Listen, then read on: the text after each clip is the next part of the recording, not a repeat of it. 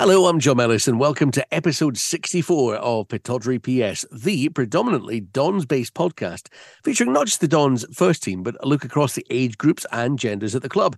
And we focus on the respective progress of Cove and Peterhead too, as well as the North East local representatives in the Highland League and juniors, and not just football, but any sport making headlines in the North East of Scotland or featuring someone from the North East of Scotland. Joining me for this journey, as always, Dave Macdermid and Andrew Shiny. So here we are, recording this episode on the morning of Tuesday, January 10th, 2023. And in due course, we'll preview our next game in the Viaplay Cup semi final against Rangers on Sunday at Hampden. But we'll start by reviewing our most recent match from Saturday past when our visitors were at St Johnstone. That one ended 2 0 for the Dons with a Duke double. Uh, you've witnessed all the games since we came back from the World Cup break, Andrew, including last week's that nil-nil draw with Ross County. What was your take on, on this match v St Johnstone? It was a satisfying victory, hard fought. First half, Aberdeen were the better side, and we did think that they'd taken the lead midway through. Clever free kick from Leighton Clarkson to Duke at the edge of the area. Nice spin away from his defender and the ball in the back of the net. And we all thought, great, 1 0 up and then glanced down. And unfortunately, the blue VAR screen appeared with the dreaded words checking potential offside. And as it turned out, I think Duke's shoulder had been offside a correct decision, albeit a very frustrating one for everyone involved at Pittodrie. But into the second half, St Johnstone came slightly more into the game without threatening Kelle Roos's goal in any way, shape, or form. And just as you turned to me and said, you know what? I think we should take Duke off. He looks tired up front there. Duke goes and scores the opening goal. Uh, there then followed 10 minutes where I thought referee Euan Anderson kind of lost the plot a little bit, where every decision seemed to be going St Johnstone's way. It was a 50 50 decisions that all seemed to go in the visitors' favour. And I turned to you and said, We really need a second goal to put this game to bed because if one of these is anywhere near the penalty area, we could be in trouble here. And seconds later, Johnny Hayes delivered the perfect corner, and, and Duke, for a little guy, does exceptionally well in amongst the land of the Giants in the, the six yard area, gets his head on it. It's 2 0 and all of a sudden the pressure's relieved. But um, there were good things to enjoy from the game. The fact that defensively we looked a bit more solid. Midfield most certainly bolstered by the appearance of Graeme Shinnie. The signing of Graeme was a masterstroke because it just all of a sudden created a, a feel good factor around the club that permeated out into the stands, out into the streets. It took Graeme 20 minutes to get from his car in the car park to the front door at Pittodrie. Such was the, the throng of well wishers looking for selfies and autographs, etc. Um, but he lifted everybody around him. It wasn't the perfect performance from him. He said afterwards, he said, you know, my passing wasn't great. I we felt a little bit tired towards the end. You could see he went down with cramp, but just his presence there seemed to galvanise uh, the whole place.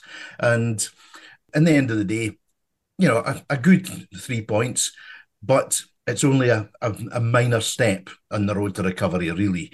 We've now got some very difficult games all away from home before we're next at Pittodrie. So the proof will be in the pudding as to what we take out of these games. Yeah, the uh, the media department at Pittodrie was almost embarrassed at how much coverage they devoted to Graeme Shinnie's return, but the crowd delighted to welcome him home, as you say, and he didn't disappoint. Just got back in the engine room and sort of got a ticking away, Dave. Yeah, never looked as though he'd been away, and uh, the thing with, with Graeme is he's a winner. He's a shouter. You know, he's a natural leader, and uh, the fans obviously so much appreciate that. And there's been some murmurings, not enough leaders on the park this season, and uh, Graeme certainly epitomises that. I mean, make, make no mistake, he's captain material as he as he was the the Aberdeen skipper previously, and uh, he showed the way know, straight back into it, and as Andrew said, it wasn't a perfect performance, but it was a very good performance, and it, it made a difference to the whole feel of the game. I thought. I thought the performance on Saturday was a step up, and it had to be. Um, but you know, in, uh, partly that was down to the arrival of of Graeme, and uh, hopefully we can take the good out of Saturday. It wasn't the worst Aberdeen St John's game, I have to say, because there've been some absolute horror stories and. and uh, with these two teams when they get together. But but it, it was uh, you know, and, and, Duke is improving every single game, and delighted for him, and he so close to getting a hat trick, and uh, you know he's he's at the moment he he looks like uh, the guy that should be first name on the on the team sheet with these performances. Yeah, quite interesting. I thought, Andrew, the moment that the uh, the goal went in, the very next opportunity for the Dons to press, all of a sudden they were hunting in packs again. They were sort of bearing down in goals. Amazing what a tiny bit of confidence returning does for a team, isn't it? Oh, totally. I mean, uh, we commented on that. You know, the, one once they, they, felt comfortable. I think it was just after the second goal went in that a St Johnstone player got in the ball, and there was about five Aberdeen players mm-hmm. surrounded him. Even at one 0 there was still that element of doubt. But at two 0 with six minutes plus stoppage time to play, I think you you could definitely see the confidence coming back through the side. And you know there were some some decent individual performances. Ross McCrorie once again from right back got himself forward well. I thought Hayden Coulson on the other side, you know, in in flashes was very good. And uh, Ylber Ramadani, I'm sure, is one who will definitely um, benefit from having a Graeme Shinnie alongside him because a lot of the time he was doing the job of Graeme Shinnie, running around and firefighting as much as anything else. Whereas he's got an, an experienced campaigner like Shinnie alongside him that once the two of them get on the right wavelength, as long as we're commenting, we'll hope that they're not both bombing forward at the same time. yeah. One plays the ball square and goes, Oh, I've missed the pass. Oh no. That's the boy that's supposed to be keeping the back door shut. And yeah. I was trying to pass to. They're experienced enough, the pair of them, that they'll they'll get that sorted out. And they, you know, there, there was certainly good signs. And as Dave said, for a, an Aberdeen St Johnstone game, it was reasonably open. Bojan Miovski really should have had two, three goals perhaps mm. in the first half. He's just going through one of those spells where he needs something to just bounce off him and go into the back of the net to to renew his confidence. But um, him apart, I thought the rest, the rest of them looked pretty good. Matty Kennedy was quite quiet. Ironically, when Jimmy Nicholl was watching him in his role as assistant manager of Northern Ireland, it was a good day all round, and uh, there's there's definitely cause for optimism going into th- this weekend. Would um, just as an aside, Andrew, would would Matty Kennedy have known that Jimmy Nicholl was there to watch him? I very much, I, I very much doubt it. Mm. Um, I, I, spoke to Jimmy beforehand, and they, uh, he was going to be in Aberdeen anyhow uh, to visit his daughter. Not to give you any music back, Dave. By the way, uh, surprise, surprise. he was going to be up anyhow, and it was on the morning of the game that he got the call from Michael O'Neill to say, "Pop along and, and take a look at Matty Kennedy," because he's here I am, I'm sitting in the director's box. I don't even have a tie with me. So I'm looking a real scruff sitting in the director's box. Not that that would really worry Jimmy. Um, he'd be able to talk his way out of that one. But uh, no, I don't think Matty would have been aware of his presence at all.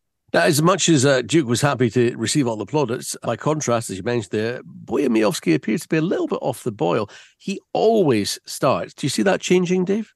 Not really, because I think he's going through what every striker international strikers every every which he is, of course, goes through, which is you know a few games where nothing seems to be going right. But as Andrew touched on, all it needs is you know one goal back. We know he's the quality he's got, and I think get get one goal back, lucky one or whatever, and uh, the goals will start coming again. But he, he's a quality player, and I don't see. You know, he's also one of Jim's favourite players in his gym signing. So I don't see that changing in the short term. I certainly would be very surprised if he didn't start on Sunday. Bojan Miovski needing a little bit of impetus uh, from the type of goal scored by Darren Mackie or Billy Dodds in the past.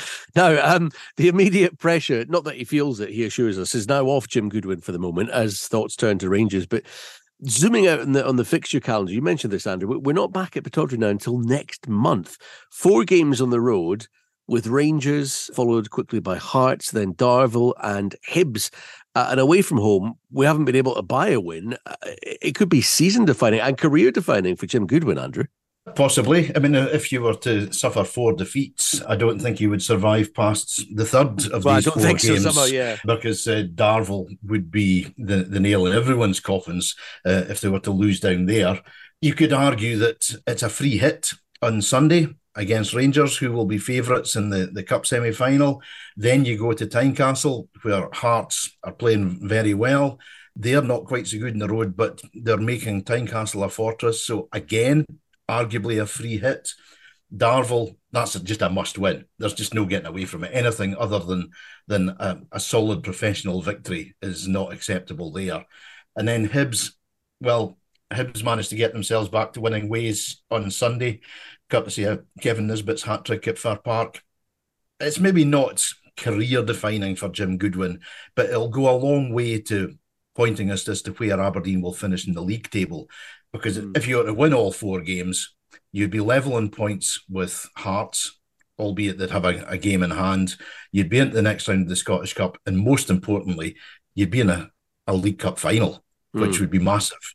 Uh, and there's no way that you're going to sack your manager, regardless of the results round about it, other than the Darvel game, if you beat Rangers on Sundays. So, but it, it's a very, very important run of games. There's no getting away from it. Yeah, I, I don't know. I, when you said it there, it just made me balk a bit. The, the idea of Rangers being a free hit, I can I can almost go with, but Hearts being a free hit just suddenly made me have a little bit of sick in my mouth for some reason. Ah, I'm not, yeah, yeah. I'm, I'm, not entirely sure why. I'm not prepared to let that one go. No, but um, you know, you'd be going to Tynecastle, which has been notoriously a, a, difficult place to go and get points. Although Aberdeen have put in some great performances down there mm. in the not too distant past, but the way the two teams have been, Hearts' home form versus Aberdeen's away form, absolutely, you would have to say that Hearts were very, very strong favourites. Yes, uh, I'll I'll give you that much. Now the uh, the January transfer window officially open. A couple of incoming players already. The Dons getting their business going swiftly. Uh, one you mentioned as a possibility on last week's episode. First off, Dave, um, allowed to go out and loan from Wigan.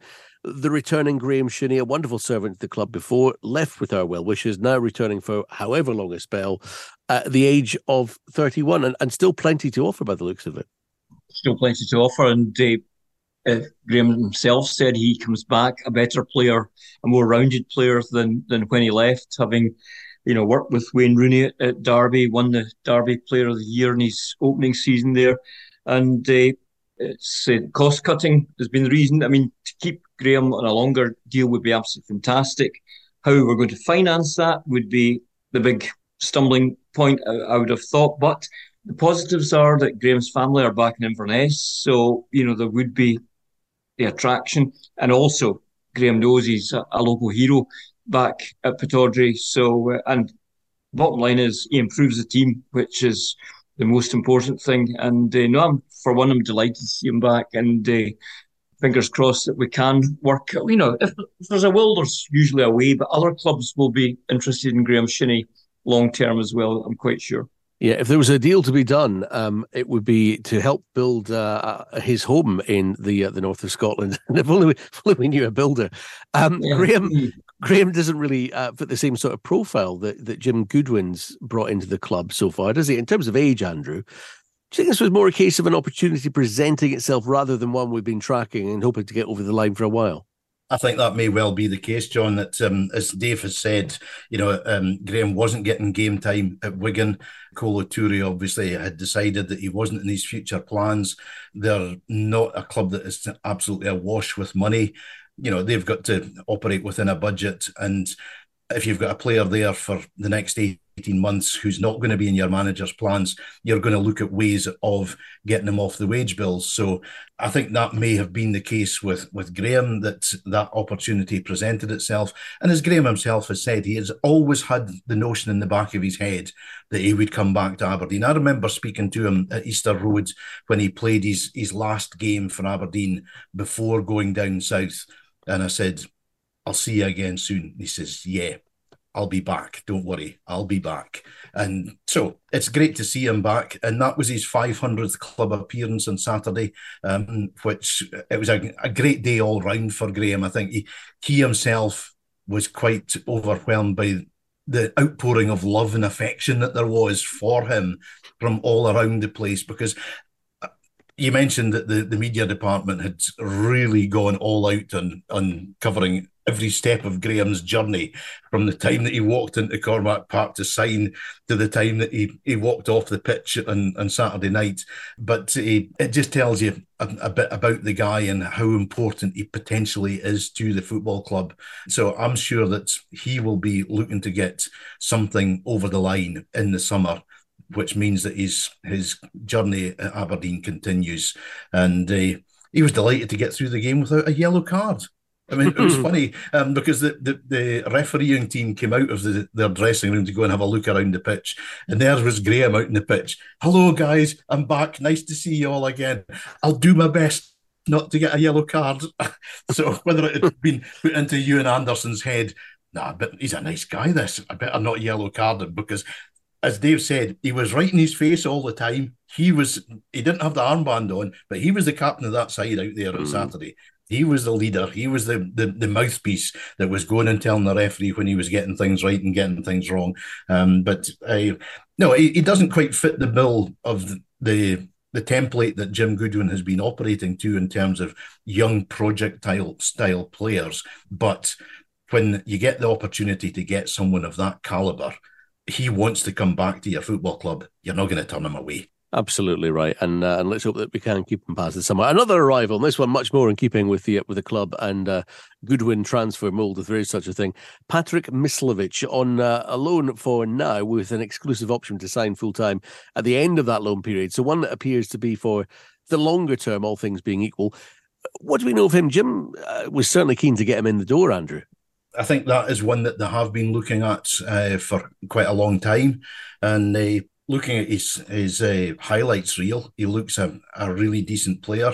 I thought it said a lot about the character of the boy. He's only 21 years old. He had never ever done an interview in English in his life, and yet he did his first Red TV interview in English. Now that it may sound a small thing, but you're coming from a foreign land to a foreign land to you, people you don't know at all. You're having to think in your own language and translate into English in your head.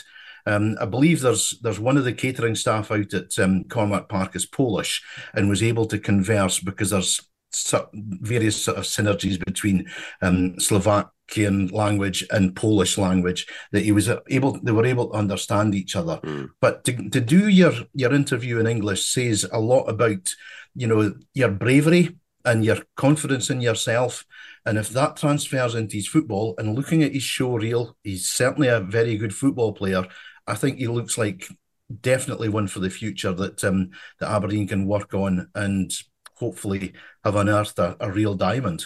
And that bravery that you, you speak of um, sounds akin to someone like Lewis Ferguson going to Bologna and, and managing to do his first interview in English as well. Um, so, so now the uh, the rather unenviable task of taking a group of players who've been in not great form of late. I mean, Saturday aside, and, and trying to mould them into a side which is capable of beating Rangers in a, a League Cup semi final in Glasgow on Sunday. How do you go about doing that, Dave? I mean, do you treat it in isolation and say, look, guys, here's a chance to reach a cup final?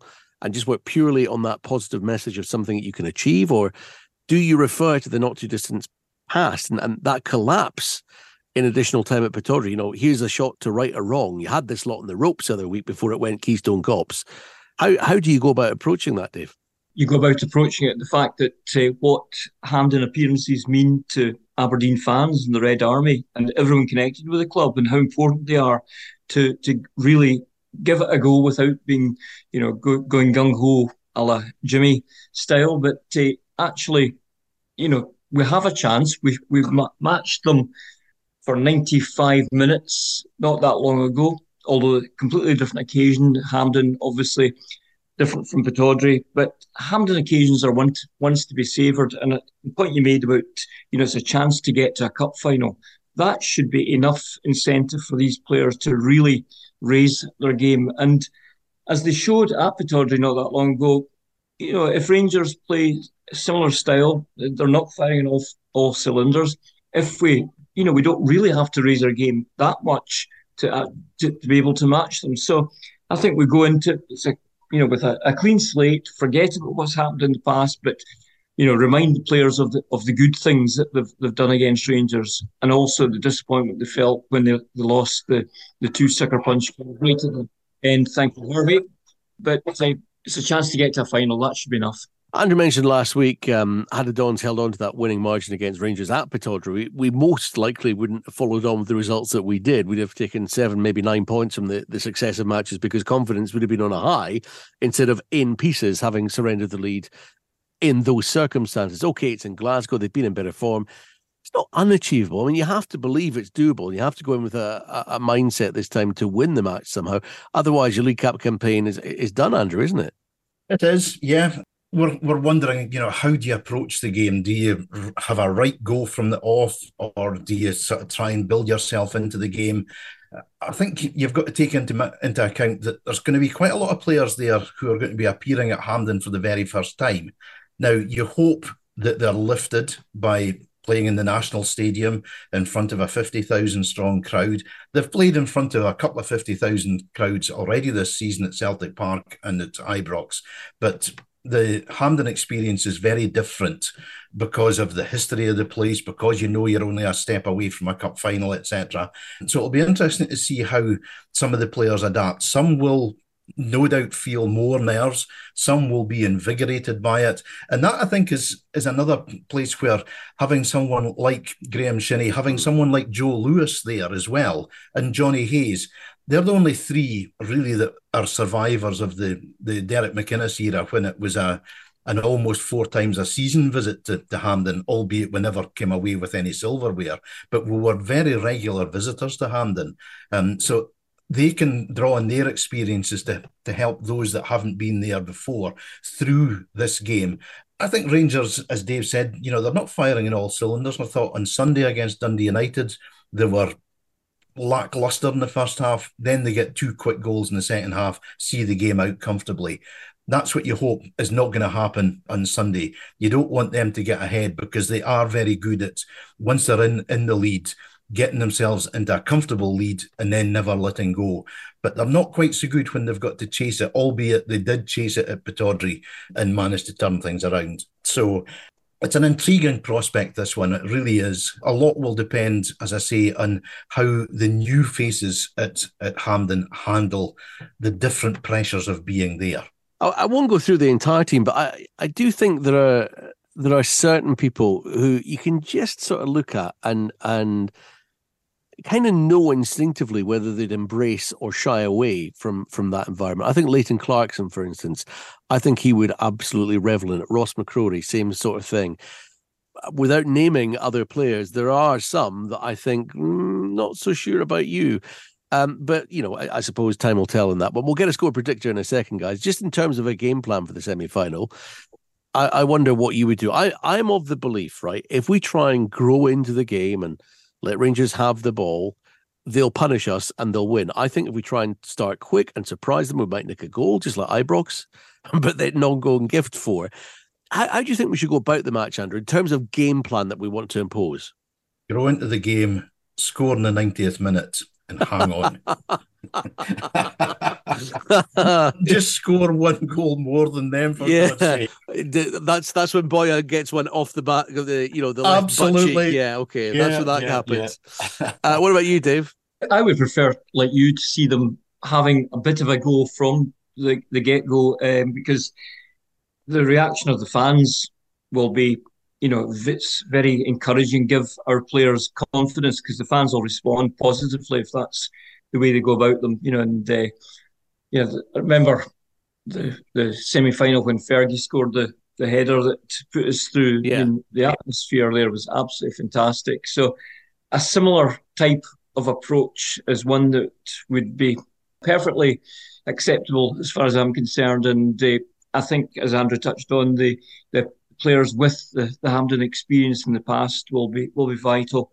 And although there's not that many of them anymore, but you know, it's it's a, a cup semi final. It's a huge occasion for all the players and one that they, they must be made aware of what it actually means to this football club if we were to get to a final. Okay, let's get a, a score predictor on the uh, Viaplay Scottish League Cup semi final between Rangers and Aberdeen. Dave. 2 1 after extra time. Us. I, don't think we required that last word, but okay. um, and Andrew, Rangers versus Aberdeen. I'm hoping and praying for the, the scenario that I mentioned earlier, us to, to sneak a very late goal and get through 1 0. Okay. I'll be uber ambitious and say 2 0. Uh, and before we leave the, the senior dons and cup football altogether for now, an honourable mention has to go to Dean Campbell, uh, leading Giant Killers Stevenage to victory over Aston Villa in the FA Cup at the weekend. Lovely to see that, Dave, wasn't it? Yeah, I messaged. I watched the game and uh, I messaged him afterwards um, because uh, saying, "Well, there'll be no uh, there'll be no doubt about that. That one was definitely yours because his only other goal in senior football was at Livingston at the turn of the year, and there was when we went out to Dubai. I think the following day or two days after, there was still no word from league whether Dean had been credited with the goal or whether it was an own goal. And it wasn't. We found out over there um, but Dean hadn't been told until we did an interview with him for Red TV, and we actually said, we, "You've been credited with the goal." So he was more than chuffed. But he came back and said, "Yeah, no controversy this time." but uh, delighted for him, and delighted for Craig Brown because he's a huge friend of Steve Evans, and uh, Craig uh, messaged me yesterday to say that uh, Steve had been on the phone on Sunday night, and I can imagine. exactly what Steve was saying then, but uh, no, fantastic. Just a typical cup occasion, and I was so delighted I managed to find it on the red button. was it was it Dean that got um, tripped for the penalty as well? Yeah, yes, yeah, it, yeah, it, thought... it, was. So he, he played a huge part yeah. in, in that, and and even he was even more delighted that his girlfriend was there and his mum and dad had driven down from Aberdeen for the game as well. So he's got a great support unit behind him.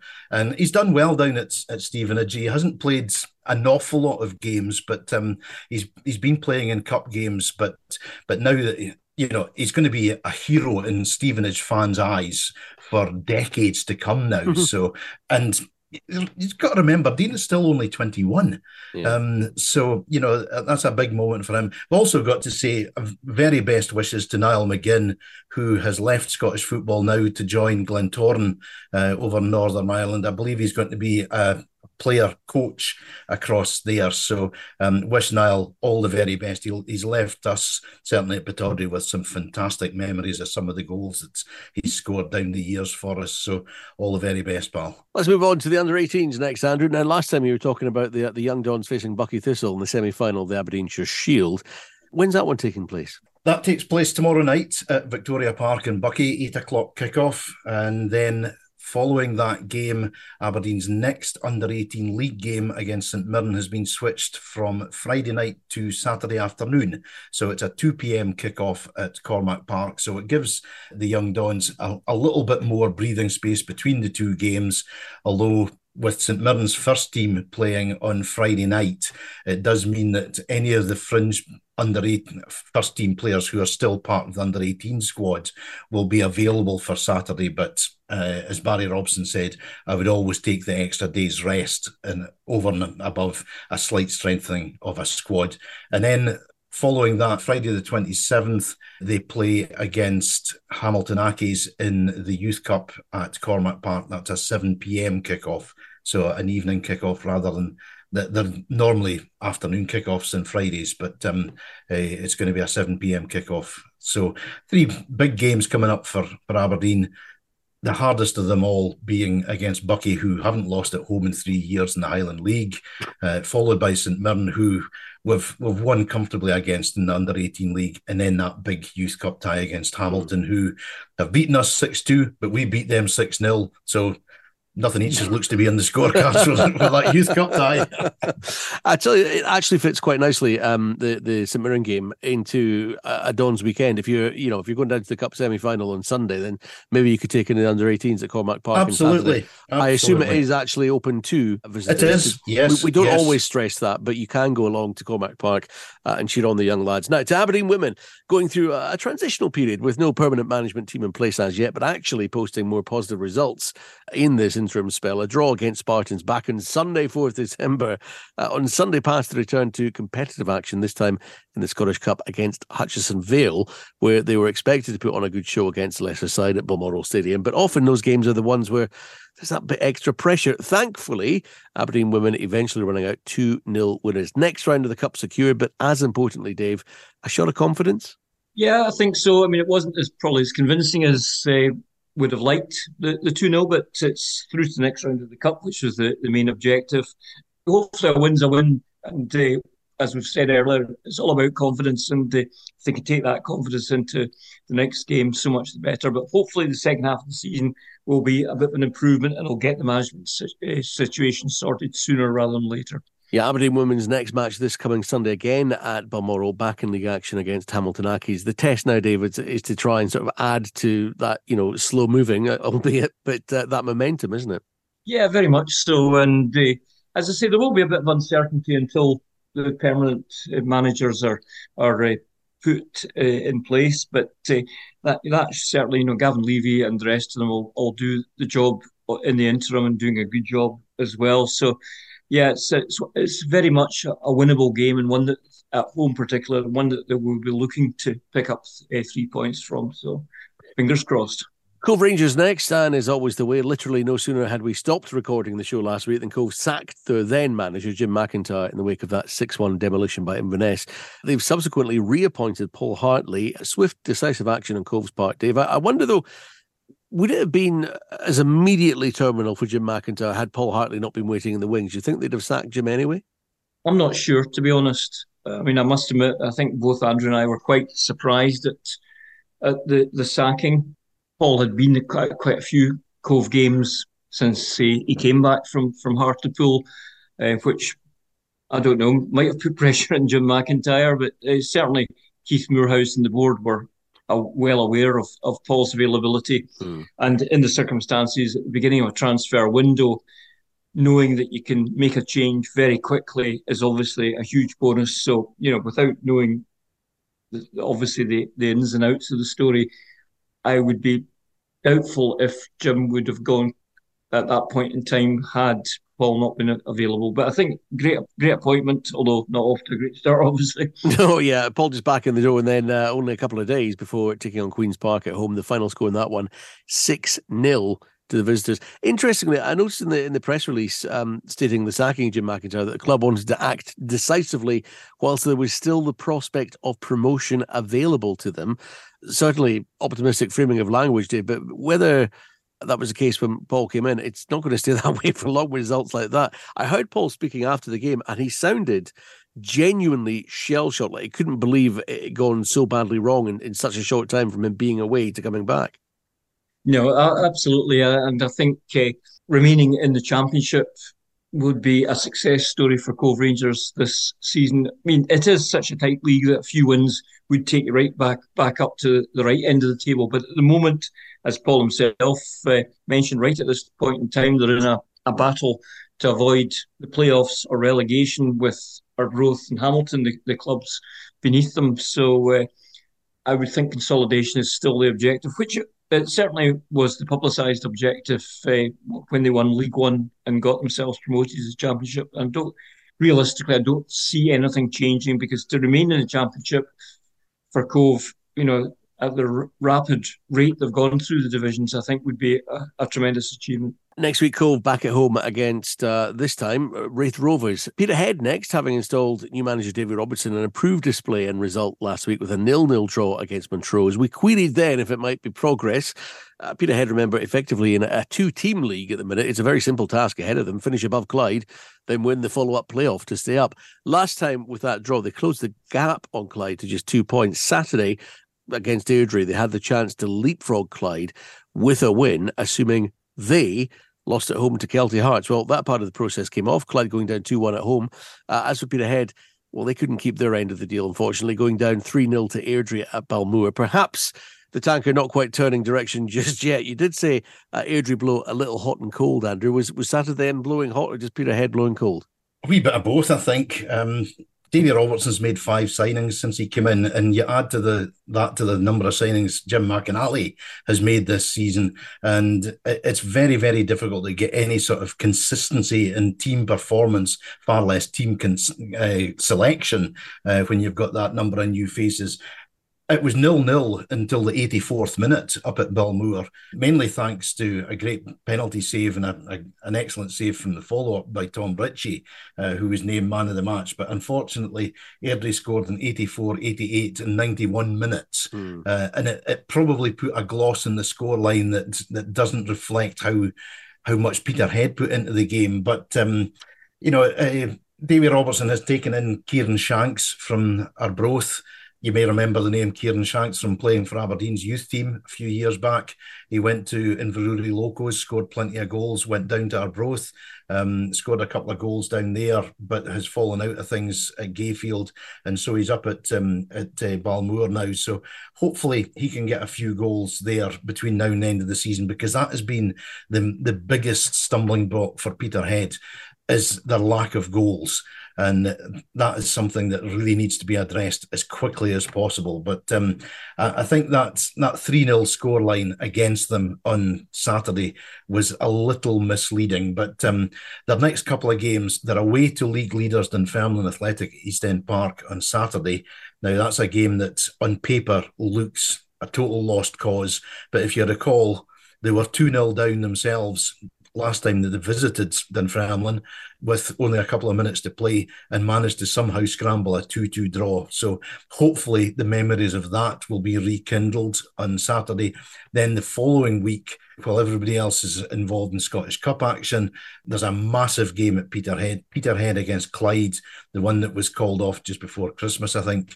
Um, and assuming that Clyde don't pick up anything against Falkirk at the weekend, it could still be that that is the game that the winner can either go five points clear if Clyde were to win it, or Peterhead could go a point clear of Clyde if they were to win it. So a lot still to be played for, but um, you're you're now getting to the that point in the season where Dave will remember this when Aberdeen were going through the doldrums and Roy Aitken or Paul Hegarty saying Roy, Roy, it was Roy that always was and you are saying Roy you know um, it's getting difficult. We haven't won in ages. What are you talking about? 33 points to play for and you're thinking yeah but we've taken six out of the last potential 50 odd or something like that. Um, so where are we suddenly going to get 33 points?